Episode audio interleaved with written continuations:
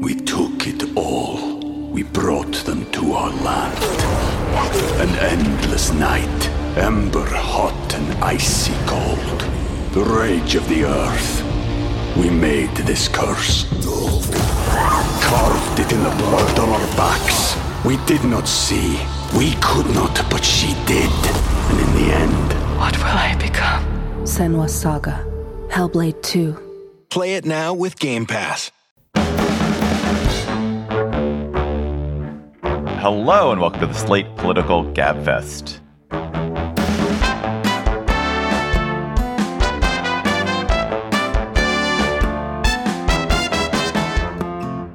For September 8th, 2022, it's the semi fascist edition. I am David Plotz of CityCast here in Washington, D.C., and I'm joined by John Dickerson of CBS News in New York, who has a new job we're going to hear about in Slate Plus. Hello, John. Hello, David. Whoa, what is that theme music, John? John has his own theme song. Excellent. I, I tried to get them to do the pew pew pew, but nobody would follow me up on it. And that is crushing and inexplicable. And of course, that's Emily Bazelon of the New York Times Magazine and Yale University Law School in New Haven. Hello, Emily. Hey, David. This week on the Gabfest, will a special master in the Trump classified documents matter derail a criminal case against the president? Then President Biden calls MAGA Republicans semi fascist. Is he right? Was it a wise thing to say also? And then the water catastrophe in Jackson, Mississippi, and what it portends for the future of the United States and the world. Plus, of course, we'll have cocktail chatter. And in Slate Plus, we're going to talk about John Dickerson's new, fascinating new job and new gig and new everything. Judge Aileen Cannon, the most sympathetic judge former President Trump could possibly have found. In fact, he went out to find her, and that's why he was she was the sympathetic judge, ordered the appointment of a special master in the Mar-a-Lago documents case, stopped DOJ officials from using the documents recovered in any criminal case against Trump for now, and opened the door for the ex-president to make an on its face ludicrous claim that some of the documents he apparently stole from the country are in fact subject to executive privilege and only he gets to deal with them. So, Emily, why does this ruling incense so many people, even even to the extent that it incensed Bill Barr? Yeah, that's interesting how Bill Barr is emerging as one of the chief critics, even as a new book by uh, the former U.S. Attorney in the Southern District of Manhattan accuses Barr of monkeying around with various prosecutions. Maybe we can talk about that later. Well, he actually accuses him of essentially lying. Yes, precisely. This ruling is just so out there. I mean, its conception of treating a former president with these incredibly special velvety kid gloves, God forbid a hair on his head should go out of place.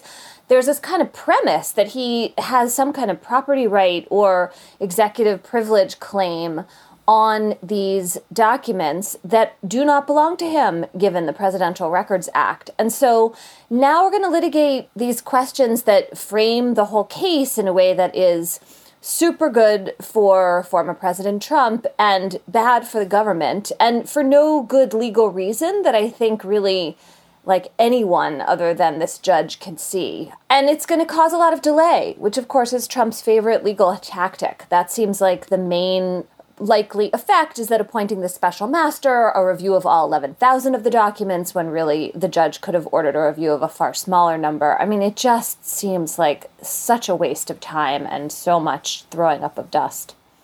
And Emily, just to continue on this, there is this ambiguity which the your hometown paper, the New York Times, dealt with today. Uh, about whether the DOJ is even going to appeal this, that there is this sense that this is a legally outrageous decision by Judge Cannon. On the other hand, things that seemed legally outrageous have now become normed in a world of Trump judged America. And an appeal might A, take a long time, and B, might fail. Yeah, I mean, so the issue is do you go up to the 11th Circuit, which has um, a majority of Republican appointed judges on it?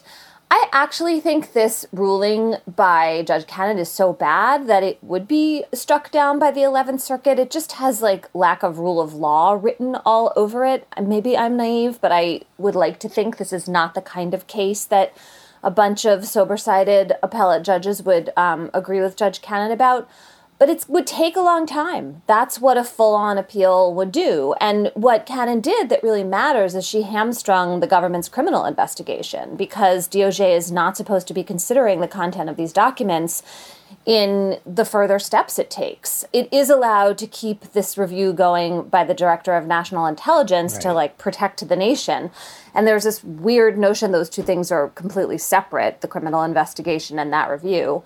But the criminal investigation matters to the government. They want to keep pursuing it. And so, you know, there's some chance they could lose at the 11th Circuit. And there's a lot of chance that delay is just not worth it and that they're better off trying to get a decent special master and get the judge to agree to some kind of timely process that just moves things along.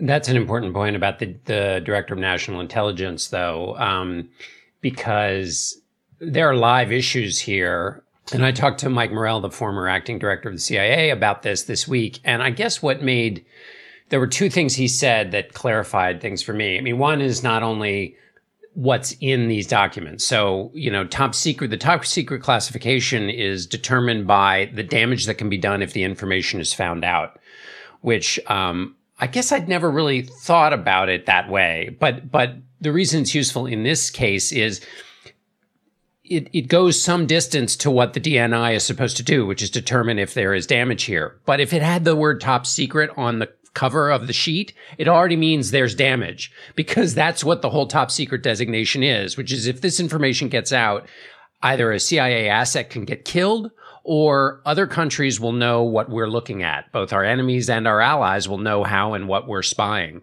So it's like if you, it's like if you launched an investigation into whether dropping a match into that barrel that was delivered to your front door would be dangerous. All you have to do is look at the label on the barrel that says, don't drop a match in here because it's gunpowder and it'll explode. That's what top secret is saying. So this question of exactly what's there and whether it's a threat to national security does continue on and should be relatively quickly uh, or relatively possible for to be determined, even though the Department of Justice has been put to the side. John, one of the things I'm interested in your thoughts about is this reconceptualization of the understanding of the president that there's somehow a personal right that adheres to an ex-president to control documents, control records, rather than the president being in some ways a, a faceless steward of an institution whose job it is to to run the country, to be the executive of the country, but who is himself not personally doesn't have any ownership. He doesn't own the White House. He doesn't own the cutlery in the White House. He doesn't own any documents. Everything he does is is in service to the nation. And then instead, this idea that no, actually, is there's a personal uh, uh, ownership and and psychic ownership that a president has over papers, has over a privilege over the conversations he's had with other government employees, which seems outrageous. It seems it seems outrageous that that should be a changed understanding of what the presidency is. Yeah, well, that's why you've put your finger on the outrage there at the end because you have to m- make up an entirely new office and with new rules and no traditions in order to support the latter finding. The whole point of the office is that it is, you're exactly right. You're a temporary occupant. You are a steward of a trust. And when you leave, um, you don't get to take the, you know, the bath soap with you. You know, in this case, obviously it's more than some trinket uh, that you're given in the White House. This is the most delicate and sensitive and important and goes to the core and central point that you're making, which is there are interests and particularly in this most delicate area of national security that are the country's interests. And as a president, you have awesome and, and massive power as guardian of those interests for a period of time. And if the people decide that somebody else should be the guardian of those interests, then those most sensitive things, that most vital and important stuff, goes to the next person. It ain't yours. And that's like the central right. thing. It ain't yours. And, and also, by the way, so that's clearly the case. And then secondly, why does he have this stuff? There's no reason he's given. He's given excuses for why he should have it, but there's no There's no reason he should have it. It's illegal based on the Presidential Records Act. And it's obviously a threat to national security by my understanding of just what that top secret designation suggests. Yeah. I mean, also, he doesn't get to keep the trinkets, by the way. Just FY, if you don't get to keep, yeah. keep the trinkets, you sure the hell do not get to keep the documents which have classified information in them. You can't put the Lincoln bed into the U-Haul and say, here, I'm heading back to, to Mar-a-Lago. It's nuts, but it's totally in keeping with the view of the presidency as a prize with all of these gadgets and functions that you get to enjoy for your own sake rather than to use them in the furtherance of a stewardship job. I was trying to think about whether there's any legitimate scenario where you would want a former president to be able to retain some executive privilege, right? Because, like, the reason the answer is no is you think that the president and the presidency are supposed to be broad minded enough and protective enough of the office that you expect the next president to just kick in and protect any executive privilege that really does attach the office in a you know kind of nonpartisan way that if there was an ex-president who had reasonable grounds then the current president would respect them and all of the lawyers who think about the presidency would get that and that we can kind of like trust the office to like have the back of the former president. But you could imagine some scenario of, you know, a Trump like president who doesn't care about rule of law, in which the former president's privilege gets revoked in a way to you know take revenge attack political enemies etc anyway i just have been trying to think about that because it's a tiny bit of an unresolved question legally we have yeah. lots of suggestions not lots we have a few suggestions from the supreme court in previous cases for example about richard nixon that there probably isn't. But the court has left the door open to the possibility. And though I do not think this is the case for all the reasons you have both laid out, it does seem like a kind of interesting thought experiment. I think that's right. But it's, but uh, because of what we're dealing with here uh, is of a special, such a special and sensitive nature.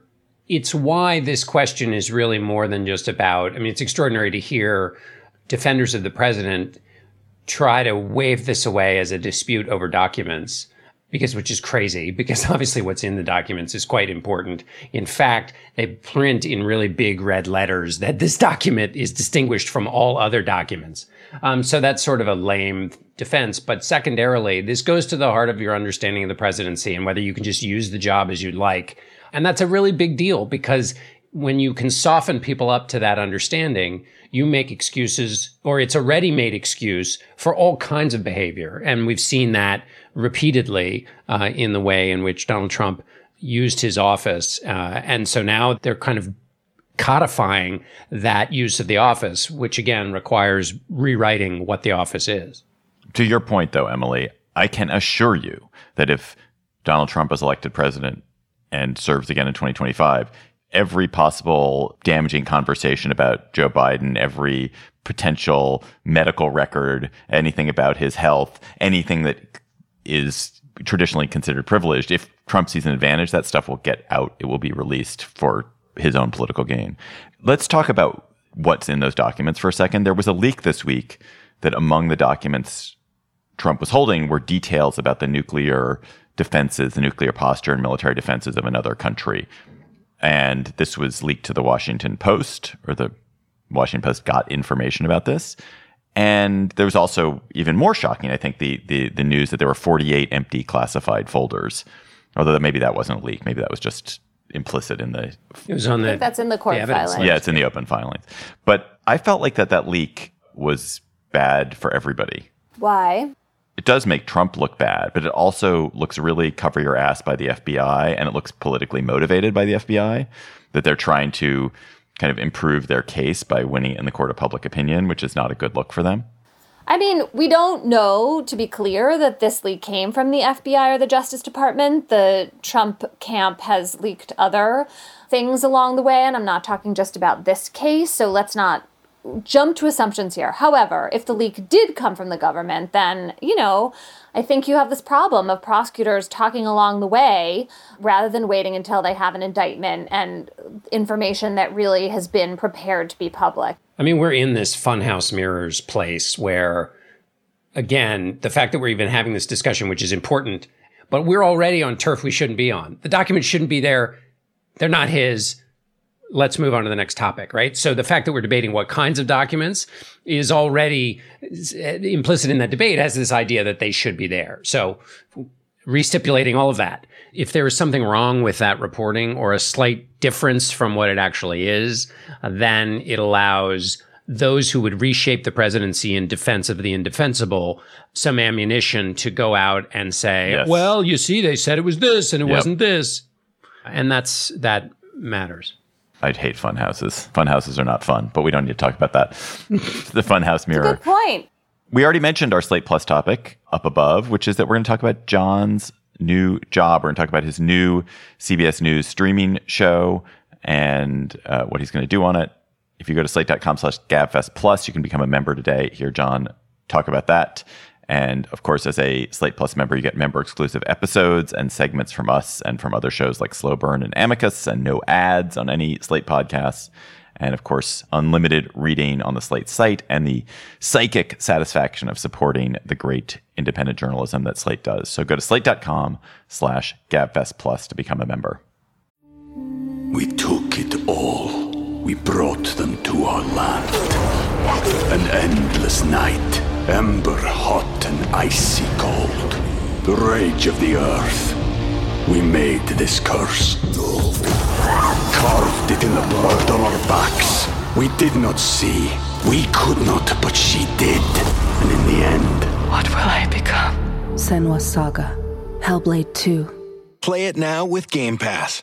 It's time for today's Lucky Land horoscope with Victoria Cash. Life's gotten mundane, so shake up the daily routine and be adventurous with a trip to Lucky Land. You know what they say. Your chance to win starts with a spin. So go to LuckyLandSlots.com to play over 100 social casino-style games for free for your chance to redeem some serious prizes. Get lucky today at LuckyLandSlots.com. Available to players in the U.S., excluding Washington and Michigan. No purchase necessary. VGW Group. Void where prohibited by law. 18 plus. Terms and conditions apply. President Biden last week in Philadelphia made his most explicit statement yet about what has happened to the Republican Party, calling the MAGA Republican faction of the party and how big that faction is, what it composed it's composed of is I guess a matter for debate, but he called it semi-fascism. So what is fascism and semi-fascism? What when Biden says this, what does he mean? If you look at traditional definitions of fascism, it's, it's a belief system that society has been corrupted, usually by outside forces. It needs to be purged and controlled. That there has to be a charismatic leader who is not bound by traditional strictures of authority, usually a male charismatic leader, to keep everyone in line and purge these disruptive outsider elements to clean society because the need to clean society is greater than the need to abide by these weak and stupid and feckless rules that we've been abiding by. Is that what Biden is saying? I mean, maybe. I'm, I feel a little worried about these terms getting thrown around and also a little confused. I mean, Right. Like, I was trying to think what work semi fascism did for him that authoritarian tendencies wouldn't have accomplished. Like, that I feel like I understand what that is and I feel comfortable with it, right? It's like anti democratic. I think it has a lot of the elements that you just laid out is it different from fascism at this point? I mean, fascism historically we associate with, you know, Mussolini and Adolf Hitler. And like that's pretty easy for me. I get it. They did a particular thing at this moment in history that was really disastrous and had all the anti-democratic, super aggrieved, like terrible attributes you just attach to fascism but in this historically anchored way that I understand. I also know, because I keep reading it, that fascism does not just mean them in that moment, but then I start getting mixed up about all the other things it kind of bleeds into. And then what I'm left with is that what Biden was trying to say and did say was his big objection is the anti democratic, I won't accept the election results.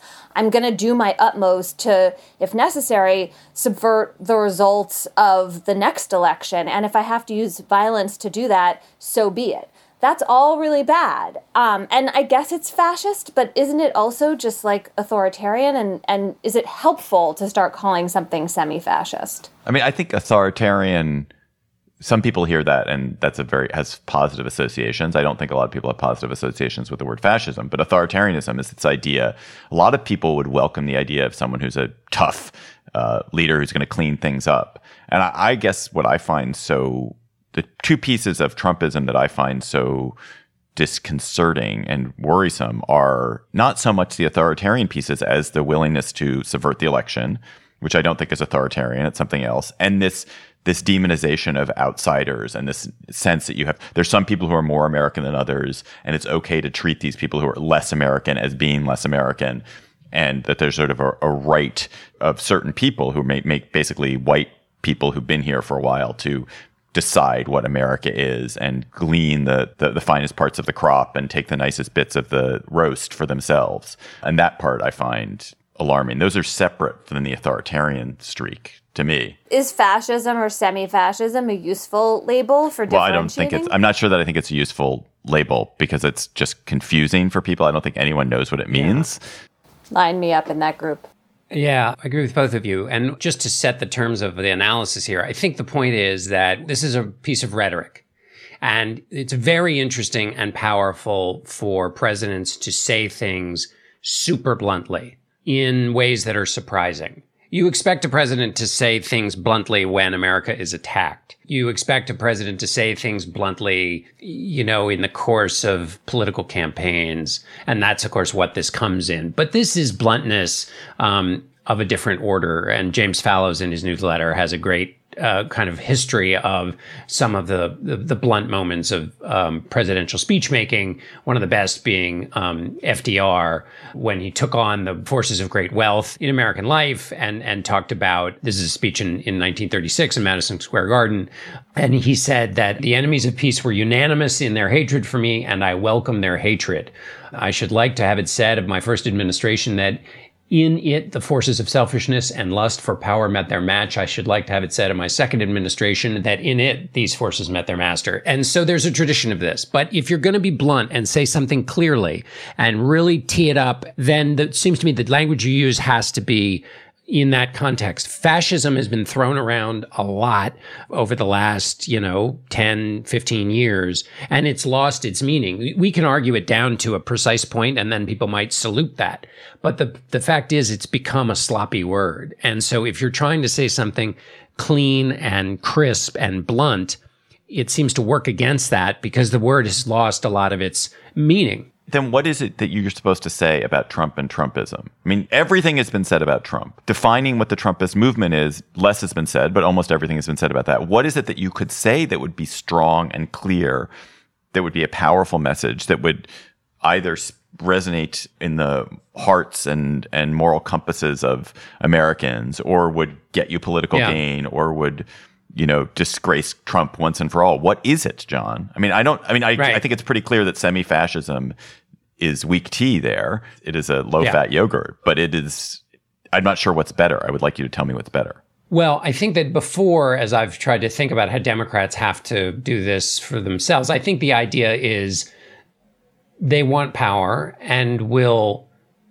do what's necessary to get more of it and that's basically it. Remember, a few shows ago, I was talking about the idea that I think Democrats had an opportunity and a challenge to make a case that was larger than the individual assaults on liberty and on things they don't like, which was to make a case that Republicans always go one more. That um, whether it comes to abortion or January 6th, whenever there is an obstacle, they will jump over that obstacle by going one step further than people thought was allowed and that that's true across a whole range of things. And that's essentially what Biden is saying here. And there's some sleight of hand, which is he's saying these MAGA Republicans are only a small and dangerous portion of the party. And then he says, among the things they want to do. And he talks about the angry mobs on January 6th, and he's right about that. He also talks about how they're treated as patriots. He's right about that, not just in those members of the party who call them actual patriots, but the fact that for anybody who might not believe they're patriots, you're not allowed to say that out loud without getting sanctioned in the party, which is so that's fine. But in terms of the strength of his argument, but when he says they want to take away your choice, he's expanding the group. He's taking basically the he's trying to take the rioters and essentially say that's connected with anybody who supports uh, the Supreme Court's decision on Roe. Now, that's a much bigger group that he's bringing under that umbrella, and that's a kind of rhetorical sleight hand that he's using there. But um, I think, David, I think basically you make the argument that that January sixth is happening in lots of other parts of American life, and that that it's basically a raw effort to maintain or grab more power. Emily, do you think there's a rhetorical way to make these points or even just to get electoral benefit? Like maybe maybe it's not even something grander than defining a political philosophy or or exiling Trumpism from polite society. Maybe it's just like can we win a few more seats? Is there something that works to do that? I mean, I think it's important to talk about defending democracy against real threats. I am not excited about um, writing off groups of people. I mean, I think in his Labor yeah. Day speech, Biden, if you read it, you can sort of imagine different sizes of groups. You can like accuse him of talking about 50% of the country when he was talking about extreme MAGA Republicans, or you can think that he just meant like the Republicans in Congress who support former President Trump. There was like a lot of lack of clarity there. But in general, I just don't understand the political benefit of saying a whole potentially large group of people is like evil, which was effectively what he was doing in some way, shape, or form. And I honestly think if you look at the speech carefully, that he didn't even really mean to do that, but he didn't close the door to that interpretation. And then Sure. In, I actually only read the transcript of the speech after reading about the speech a lot. And when I read about the speech, I thought it was had direct references in it to things like Roe and opposing same sex marriage. But when he was in that moment of talking about extreme MAGA Republicans, I don't think he actually made those connections. But my main point is I don't think the president of the United States should be talking in a way that opens up the possibility that he's then going to be accused of writing off nearly half the electorate. That just seems not smart. Yeah, I would. I know you're about to say something, John. I would just like to note the kind of errant, deep hypocrisy, which is that Trump made so many speeches that were demonizing groups of people. A hundred percent. All the time. I mean, just he, his demonization of people was astounding and abhorrent. And abhorrent. And it is, that is not to say that that gives anybody free pass to do anything. It doesn't. I agree with you from a tactical perspective, it's probably wrong for Biden to do it or a mistake for Biden to do it. But just note that all the people who are deploring Biden doing it, they stood by and let Trump do it once, twice, a hundred times. It seems to me that there's uh, one way to think about this is that there is a speech to be given. There is a, if one of the jobs of a presidency is to see an urgent need, rally the country to its solution, then there is an urgent need. A third of those running for office in the midterm elections, according to 538, are election deniers. And that's not just rhetorically speaking, right? They are throwing their future, their political future and the, and in some cases, those who are already in office are using the mechanisms of office as if that is a true thing. That's more than just having sour grapes after an election. So that is a threat to democracy. The you know Georgia election officials uh, or former election officials who let Trump allies into election offices to monkey with the software, that's a threat to democracy. The people who are planning intimidation campaigns, those are all real threats to democracy. Those aren't kidding around. And um, the fact that a kind of an anesthetizing, self anesthetizing process has grown up where those threats among a lot of Republicans are just kind of waved away is also a problem. These are things that people who participate in the in the political process should be scared about no matter what party you're in. That's all real stuff. It's happening. It's not fake. Power in the Republican Party is is determined by a person, Donald Trump, who um, not only has been avowed to have abased the office he was in by the leaders of his own party, but believes something that those leaders say is not correct, which is that the election was stolen. And yet he's the leader of a party. Those are all corrosive aspects of democracy. So that is all seems to me is totally fair game. It is a challenge to our system and our ability to adjudicate disputes peacefully. Secondly, Joe Biden would like his team to win the election, and he would like to switch this from being a referendum on him to being all about the other guy. And that causes the sleights of hand and the rhetorical overreach, which muddies this issue. And that's a purely political thing, and where it makes um, these two different objectives get in there, perhaps be in tension yeah, with each other. I mean, one thing I noticed about his Labor Day speech was I don't think he talked directly about Trump, right? So he wants it to be about the other guy, but then he used this extreme MAGA Republicans. I don't know if it was seemed like kind of an obfuscation, but then it also meant he was not simply zeroing in on the actual other guy. And somewhere I read this line, which I thought was useful, which is that he turned people from adversaries into enemies, and that that just seems politically tone deaf. The one note I would like to make about something you said a minute ago, John, which is a third of a third of candidates are election deniers. The thing that I found shocking in that 538 was not that a third were election deniers, is that so few were actual people who said the election was fair. So it's not that two thirds said the election was fair and free. It's that a third actively deny most of them just don't want to say anything. And then a tiny, a tiny minority right. of Republican candidates, a tiny minority say, yes, Joe Biden won the election fair and square and it was a fair election. Like a tiny minority.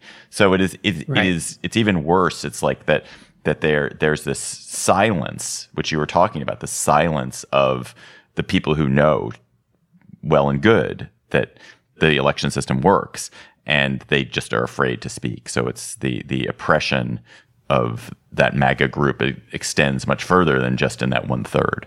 And, you know, this isn't just theoretical. We have fresh, historic in the history of the nation evidence of what happens when you play footsie with the idea that elections aren't the final say and that violence is an okay response to that. Because there were days and days and days and days after which Donald Trump was falsely claiming the election was stolen and doing everything he could to further that lie. And members of his party did nothing, and the predictable thing happened, which was that there was a riot on January 6th to try to overturn the election. Like we have fresh evidence of what's of what happens when you allow this rot to continue, um, and that is again perfectly legitimate thing to say out loud and it can't be refuted except by people who choose to make up um, facts and stories that don't exist. So that's all. That all seems perfectly reasonable, and not only that, within the presidential tradition to try and say that. Now, whether it makes political sense or whether Biden undermined the clean case with um, political overreach uh, will be up to the voters to figure out. Emily, can we just close on this briefly, talking about this amazing case in New Mexico where a state judge removed a county commissioner named Couy Griffin in New Mexico because the Constitution bars insurrectionists from holding any kind of office, even down to county dog catcher, even down to to mayor of a small town. Um, is this a good practice to go after these traitors in the way that that the post Civil War government tried to keep ex Confederate leaders from serving? I'm torn about this. I mean, on the one hand, if you get convicted of an offense related to rioting at the Capitol that day, I feel like, yeah, you were an insurrectionist. Fair enough. On the other hand, I generally think it is better not to have judges decide who gets to hold office or run for office. It's just such an extreme remedy, as um, Daniel Hemel, who's a law professor at the University of Chicago, was pointing out. Uh, right? Like, you want the voters to consider that person's behavior and have that be the, the, the, the, political remedy seems better than the legal remedy here. Now, of course, the voters could decide to keep someone like that in office, and that would be depressing. But taking choices out of the hands of voters, I just, ugh, I don't know. It just seems like that loops back to this problem of, you know, anti democratic tendencies that most people should be objecting to right now in a nonpartisan fashion. And I just worry about muddying those waters. I share that, although I will point out there's so many examples of where we restrict who can vote and who can serve. Yeah. And that's bad too for the most part. well, you can't be you can't be elected to you can't be elected to Congress as a 19-year-old. You can't be elected president as a 31-year-old. Okay, but those are things you overcome as you get older, right? I mean, age barriers are temporary when they're about youth. Yeah. No, but I, I guess that what I'm just saying is that there are if you say we are going to restrict who people are going to vote for, in some fashion. I feel like preventing people from voting for people who have actively tried to overthrow the government of the nation seems like a pretty reasonable step. That's a that's a group that a, that's a group that I'm relatively comfortable excluding. I think it's you know it should be people who have a conviction. It should be people. It shouldn't be just I went to the Capitol on January 6th. It should you should have to have done something more specific than that. But but I I don't know. I mean like I don't I didn't think that Jefferson Davis or Robert E. Lee should have held office in the United States after after 1861. That seems perfectly reasonable. Yeah, I mean, I hear you because there is this way in which, like, it's a stigma and it should be. And maybe it's worth marking those people out. And maybe I'm just being super wimpy about the politically divisive nature of equating January 6th with. Yeah. Uh, the Civil War.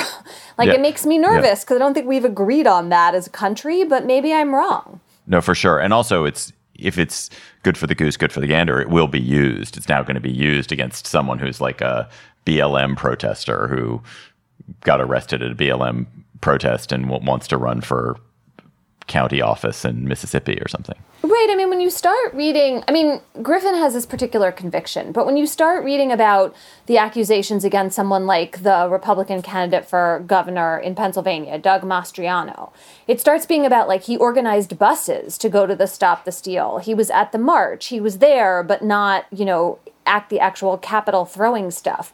And some of what gets held against him, and this is also true for the Republican who's running for governor in Maryland, Dan Cox, it starts to look like speech. I mean, it yeah, starts yeah, to be yeah. speech. It that starts to be like, I thought this, you know, let's fight or whatever. And then you think, like, oh my God, this is really something that is going to get used against people of all kinds of ideological persuasions.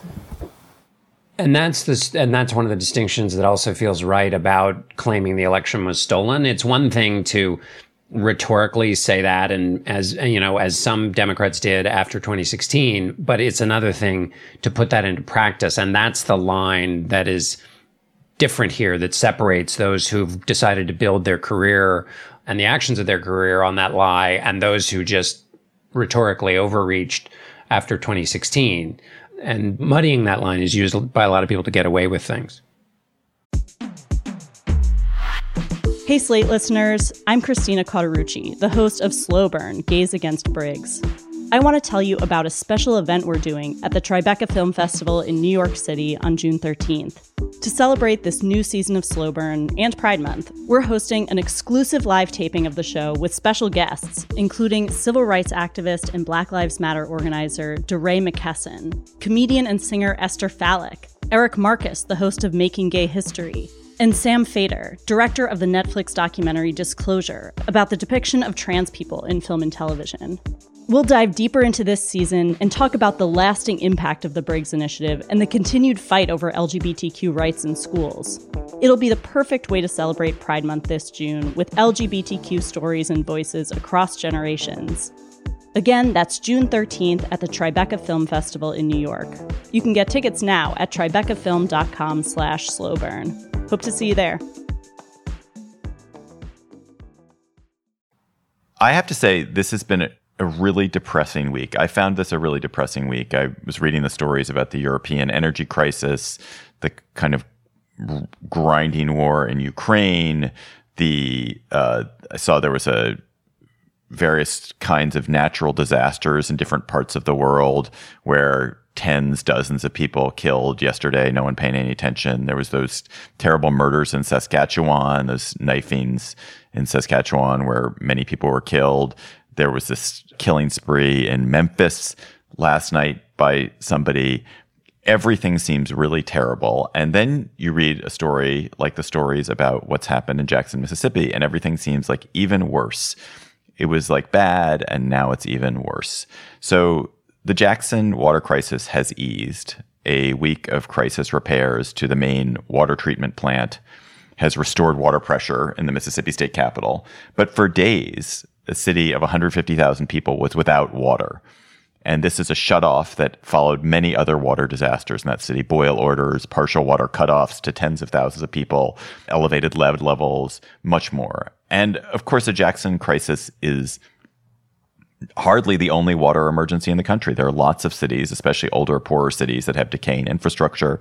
In Flint, uh, seven years ago, we had thousands of children exposed to dangerous levels of lead for months, undoubtedly to terrible consequences because of water problems in that city. In the West, we have the reservoirs that serve the Colorado River catchment, the Lake Mead and Lake Powell are at unfathomably low levels.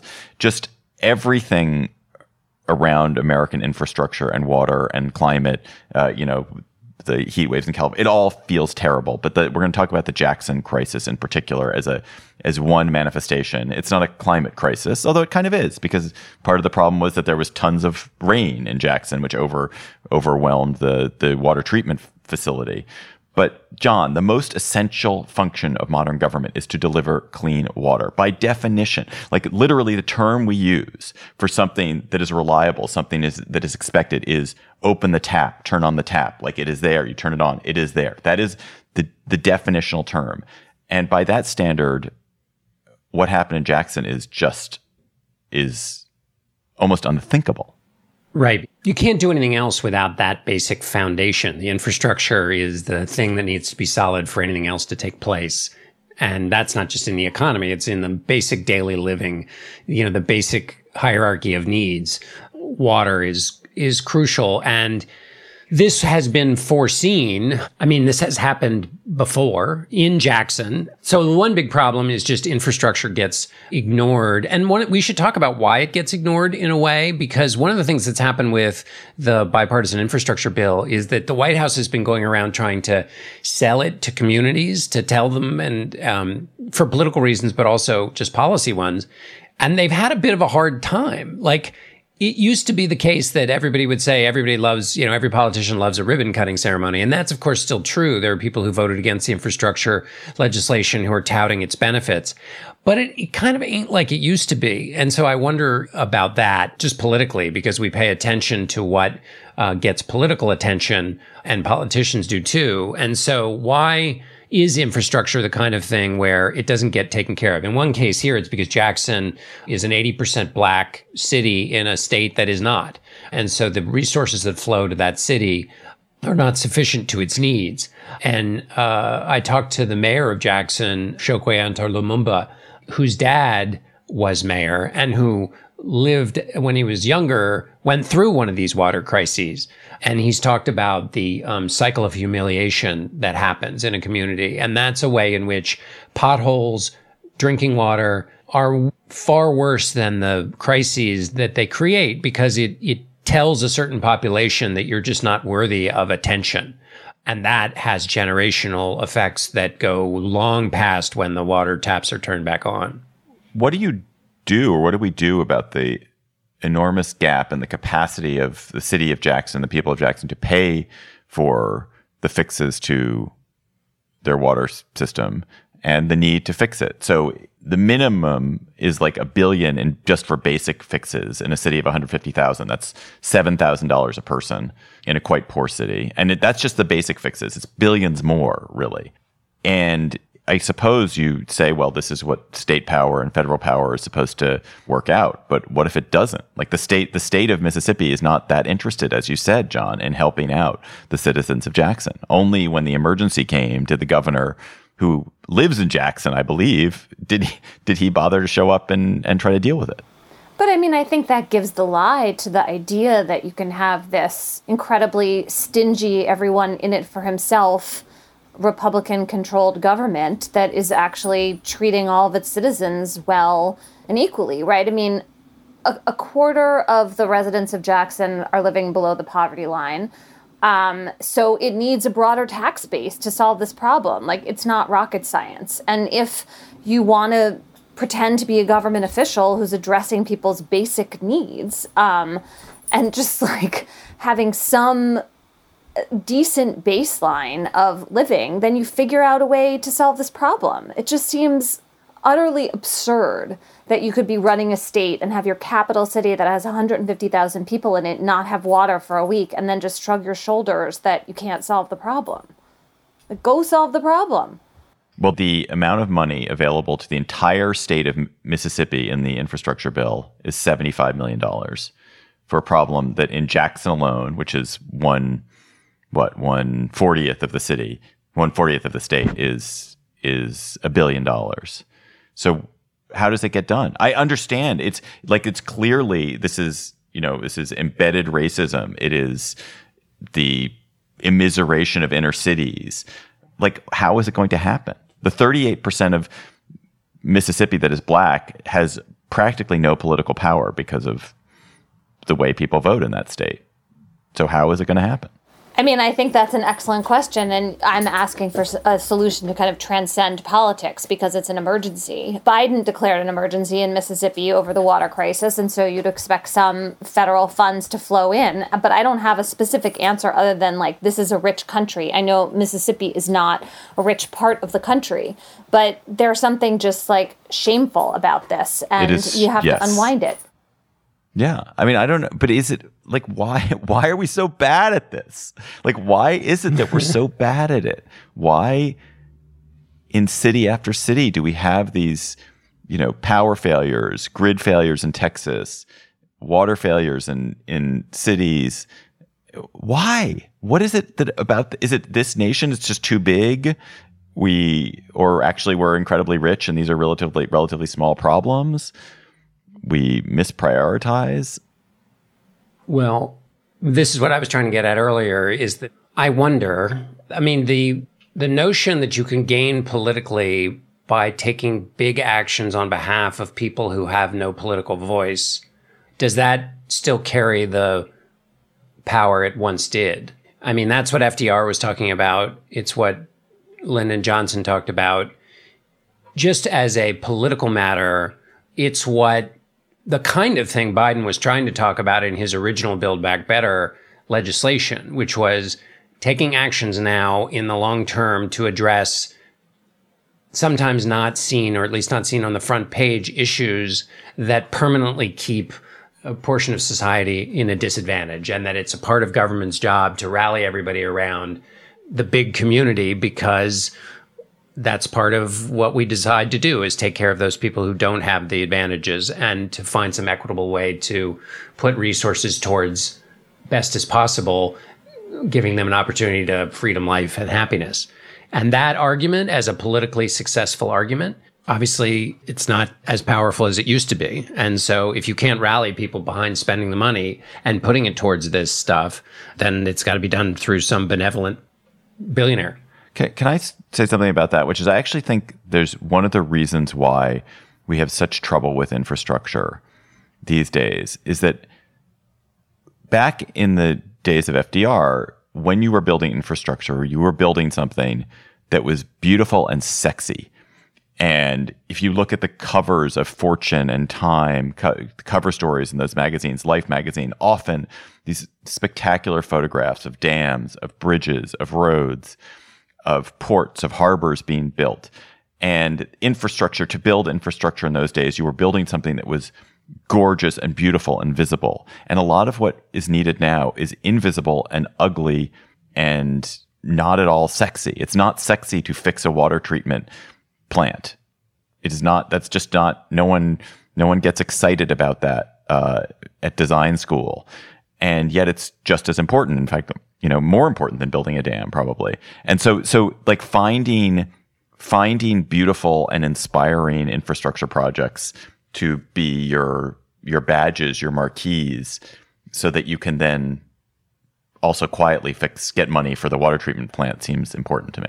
I mean, I am wrong in the sense that that the most recent infrastructure bill does have 50 billion, 55 billion for um, water yeah. infrastructure. So, so I'm wrong in the sense that, you know, perhaps this collective desire to do for communities that aren't um, on the front page. Now, on the other hand, uh, the infrastructure was seen as a, a kind of unicorn in the sense that it was possible to get something done. But then again, maybe that undermines my argument too, which is that yes, the one thing people can come to, to agree on is um, is infrastructure in an, in a highly polarized environment. But maybe the maybe then the answer is yes, they're willing to do it, but it's just not sufficient to meet the need of of a crumbling nation.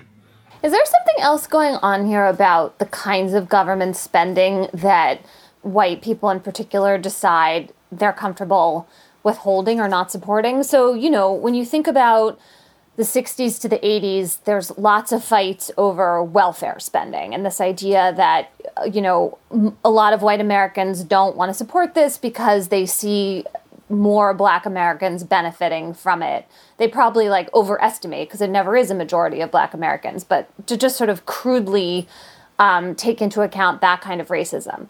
Then, in, when you have these infrastructure crises in places like Flint and Jackson, you see a different kind of withholding, right? Where you have, particularly in Mississippi, but you know also in Michigan, Republican, more conservative control of government that tends to be dominated by white people. And then you have these cities that have concentrations of black people in it. And you see the same dynamic as withholding welfare spending of basically like, these aren't our people we can turn our backs on them. And I mean, I think, I think should, wait, can I jump in on that? Yes. It's not just that these aren't our people; they've run it so badly. Yes, they can't there even is take always care the blaming. Of it. Right, which is familiar from the welfare context too, right? Like you just sort of, excuse me, shit all over people when actually, like, there are all these complicated reasons why the infrastructure is what it is that are not, don't break down along those fault lines so neatly at all. I mean, I, I just wonder if that's part of what we're seeing here because I am I wrong? I mean, surely someone's going to come with it up with an example, but I think that if you have a state where people of color actually have more pow- political power at statewide, then I don't think you would see these same kinds of concentrated crises. Let's go to cocktail chatter. Uh, when you, John Dickerson, have finished up a hard day of streaming on CBS News a hard day of commenting and analyzing and reporting on the news, and you're kicking back, what are you going to be chattering about? I'm going to be chattering about a series of lectures from uh, University of Tennessee history professor Dr. Vejas Liulevicius, I think might be how you pronounce his name. They are part of the Great Courses, which is, you know, the what used to be cassette tapes, but is now audiobooks that you can download and learn about various things. And this one is called Turning Points in Modern History. And I've been listening to it on runs and various other times. And it's just great. Lots of facts that I probably should have known, but about the fall of Constantinople and Gutenberg. And I was just, I just finished listening to the one about Christopher Columbus, who, um, whose encounter with the Native Americans. I didn't realize, for example, that he took that trip three times and went to his death, still making the mistake that it was at the heart of his original trip. That he kept two sets of books for his uh, for his uh, crew to keep them from getting disappointed. He basically lied to them. Anyway, it's full of all kinds of interesting facts, but also they're all connected. So how the printing press and how print basically determined the fact that America would be called America and not Columbia. And so they're linked in these interesting ways. Anyway, well told, um, engaging, and uh, really interesting. So I would recommend those to um, to anyone. And then also a shout out to um, Tatiana, who um, said hello while uh, I was in Providence um, at a coffee shop there. And uh, it's always nice to meet listeners at the Gabfest. Um, so thanks for saying hi. Emily, what's your chatter? I our conversation about Jackson reminded me of a piece in the Atlantic I read this week that I thought was really interesting called What's Causing Black Flight.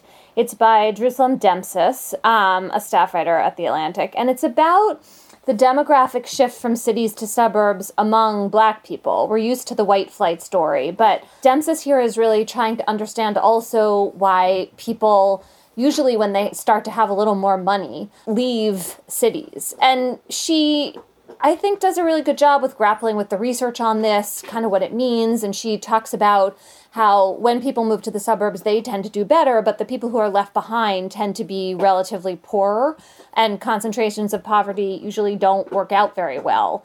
Um, and then she ends with a story of her own family leaving Ethiopia and the idea that getting out is itself a marker of privilege. Um, it's a good piece. I recommend it.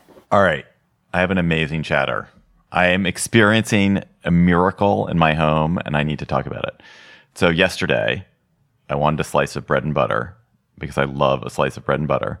And I opened my cupboard and I took out a loaf of Pepperidge Farm farmhouse white bread, which is my go to supermarket bread. So, so boring. Though people, though people may very well think it's my go-to white bread, since I am go-to white bread myself. You're my go-to white bread, John. Uh, but that farmhouse white bread, it's so soft. It's so delicious. It's got that open crumb that's great in taking in butter. It's fluffy. Uh, it's wonderful. And that loaf that I opened up was about half done. And I took a slice and I slathered it in butter and I ate it and it was delicious.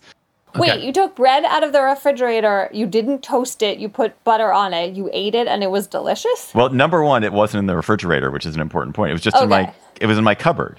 Okay, Yeah. that's a little better, but still. Was it in your bread box? And if so, how It big is It It was is not that in my bread box. It was just in my cupboard. It was just in a cupboard in I could in go on about bread boxes. We got one last year. It is so great. It really Okay. keeps bread fresher. Wait a minute. Is it a bread box or is it a crisper? Because I Can I finish my story? It's a bread box. Well, wait a minute. This is an important. It's a bread box, so it doesn't. It's not. You don't No. plug it in anything. Okay. Okay. Anyway, so uh, I was put as I was putting this bread back. I was in its plastic bag. I thought, like, you know, I haven't had a lot of bread recently. I was just thinking, like, I hadn't had, or if I'd had bread, I'd had like baguettes that I'd bought or something. And I definitely hadn't had the sandwich bread. And so as I put this bread away, I happened to look at the expiration tab on it. So the bread had expired on June 7th. The bread had expired. And it was sitting in your cupboard that whole time and it months wasn't ago. moldy? It was sitting in my cupboard. It was still soft as a newborn baby's cheek. Had you opened it? I, Why are you putting butter on your babies? I'm, I mean, I'd opened it. I, it was half done, so I'd opened it several times. That's really alarming how Isn't much that preservatives are in that incredible? bread and that you are eating it. what? I was like, what miracle is at work here, or what devil? What devilry is at work? What is at work devilry? in my cupboard? It's I did- called science. This and is- I don't know. It's looking bad. In the Middle Ages, this would have been would have caused you to be driven from town without time to shore up your I don't oxen. understand. I mean, this is. I mean, I I, haven't it's like- bought Yeah. Pepperidge Farm store bread in a long time, but why didn't it have more? Well, neither over have? I. Apparently, I don't. It's incredible. We're on the cusp of fall, and I'm eating spring bread. You should not be doing that. That's gross. It was fine. It was delicious. my dear friend, um, whose mother's house is in the very remote part of Ireland that we go to, um, uh, her mother is British, and and and the refrigerating things does not happen, and throwing things away does not happen. And so when we went there, there was mayonnaise there from the Hoover administration in the cupboard. Um, and while we did not uh, take that as an invitation to, to d- dive into the mayonnaise, somebody is. Uh, so maybe, you know, expiration dates are um, all a part of um, big mayonnaise or big bread in order to get us to keep, buy new stuff rather than just holding on to the tried and true. My mother dates the jam that she makes, and the other month I was in Vermont and I was opening a jar of jam, and it was older than my child who is 14 years old. But if you make jam correctly, I feel like that's okay, right? Well, if you make bread correctly, apparently No. it's also okay. Can we get an update on corn? Still amazing, amazing, incredible. Yeah.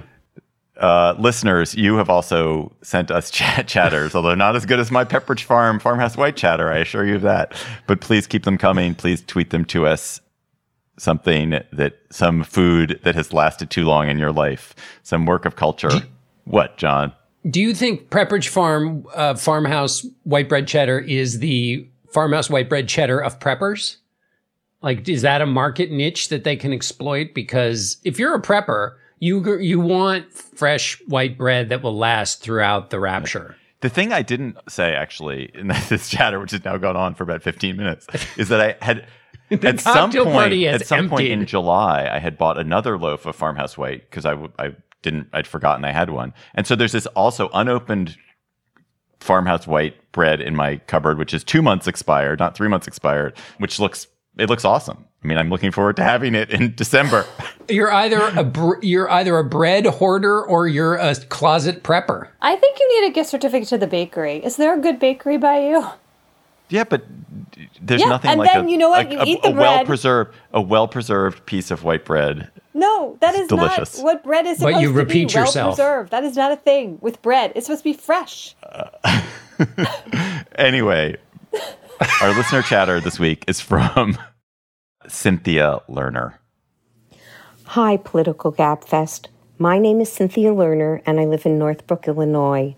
What I'm going to be talking about at cocktail parties this weekend is an article by Ruth Marcus, one of your favorite people to be on the show, I know, entitled, I usually ignore the sexism and ageism directed at me. Now I'm calling it out. Apparently, a columnist, a conservative columnist named Eddie Scarry, wrote an article where he rebutted some of the things that Ruth Marcus said, but instead of actually rebutting what she said, he called her a Strega Nona. Strega Nona is an old witch character who was created by Tomie dePaola. Now, as I said to my sister in law, who originally sent me this article, I would rather be called old, ugly, and smart than be young, hip, and stupid. Thank you.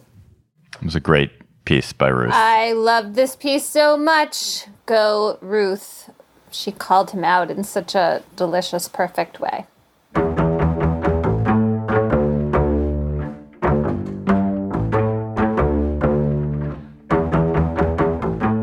That is our show for today. The Gabfest is produced today by Kevin Bendis.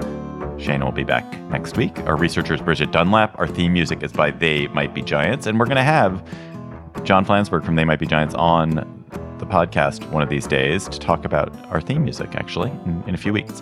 Ben Richmond is Senior Director for Podcast Operations. Ben and I finally met. Ben, great to meet you. Alicia Montgomery is the VP of Audio of Slate. Please follow us on Twitter at, at SlateGabFest and tweet chatter to us there. For Emily Bazelon and John Dickerson, I'm David Plotz. We'll talk to you next week.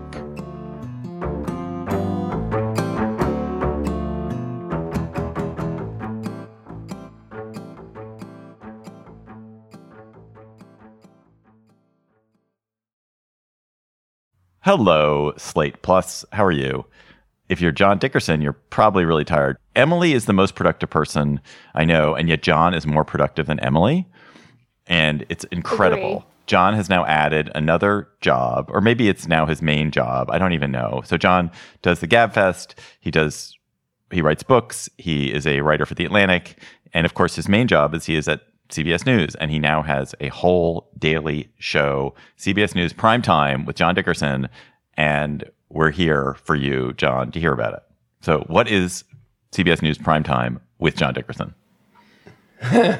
Well, it's an hour of television, except it's not even television. It's an hour show from seven to eight, but um, can be watched afterwards on your um, various video on demand locations. Um, but basically, you watch it through the CBS News app or through your Roku or the apps on your TVs. So you can watch it on your computer, on your phone, on your um, smart TV. And it's basically an attempt to uh, tell the story of the day, but not just what happened in that day, but what's important um, that might be happening the next day and the day after that. And it's interviews, it's um, some essayish writing now and again. And it's my hope is basically that, and what the show has been so far is I wake up in the morning and the team that I work with, um, we just look at the news and say, what are the things we're most interested in? If what's happening, you know, in Jackson, we want to talk to the mayor. Xi Jinping and Vladimir Putin are meeting next week. What's that about? It felt to me immediately like the military wing of the Autocrats Club that Anne Applebaum talked about on this show with us when she wrote that cover story on the um, for the Atlantic, and it, it's basically the instinct we have, which is like this is an interesting thing. Let's go talk to somebody about it, and we get to do that. The booking team at CBS is wonderful. I can say I want to go, I want to talk about the electrical grid in California, and they will go find somebody who will talk about the electrical grid, and so it's it's basically a vehicle for my curiosity, and and I originally I was just doing it to um, kind of uh, you know, help out the folks over at the streaming news network. But then I found that the people who work on the show, it is a small but mighty crew, um, had the same kinds of instincts I had. And that was to just be curious and try and tell the story in the right proportion, in the right order, and in, in its wholeness. That was just a snippet from our Slate Plus conversation. If you want to hear the whole conversation, go to slate.com slash gabfest plus to become a member today. Hello, it is Ryan, and I was on a flight the other day playing one of my favorite social spin slot games on chumbacasino.com. I looked over the person sitting next to me, and you know what they were doing? They were also playing Chumba Casino. Coincidence? I think not. Everybody's loving having fun with it. Chumba Casino is home to hundreds of casino style games that you can play for free anytime, anywhere, even at 30,000 feet. So sign up now at chumbacasino.com to claim your free welcome bonus. That's chumbacasino.com and live the Chumba life. No purchase necessary. Group. Void were prohibited by law. See terms and conditions. 18 plus.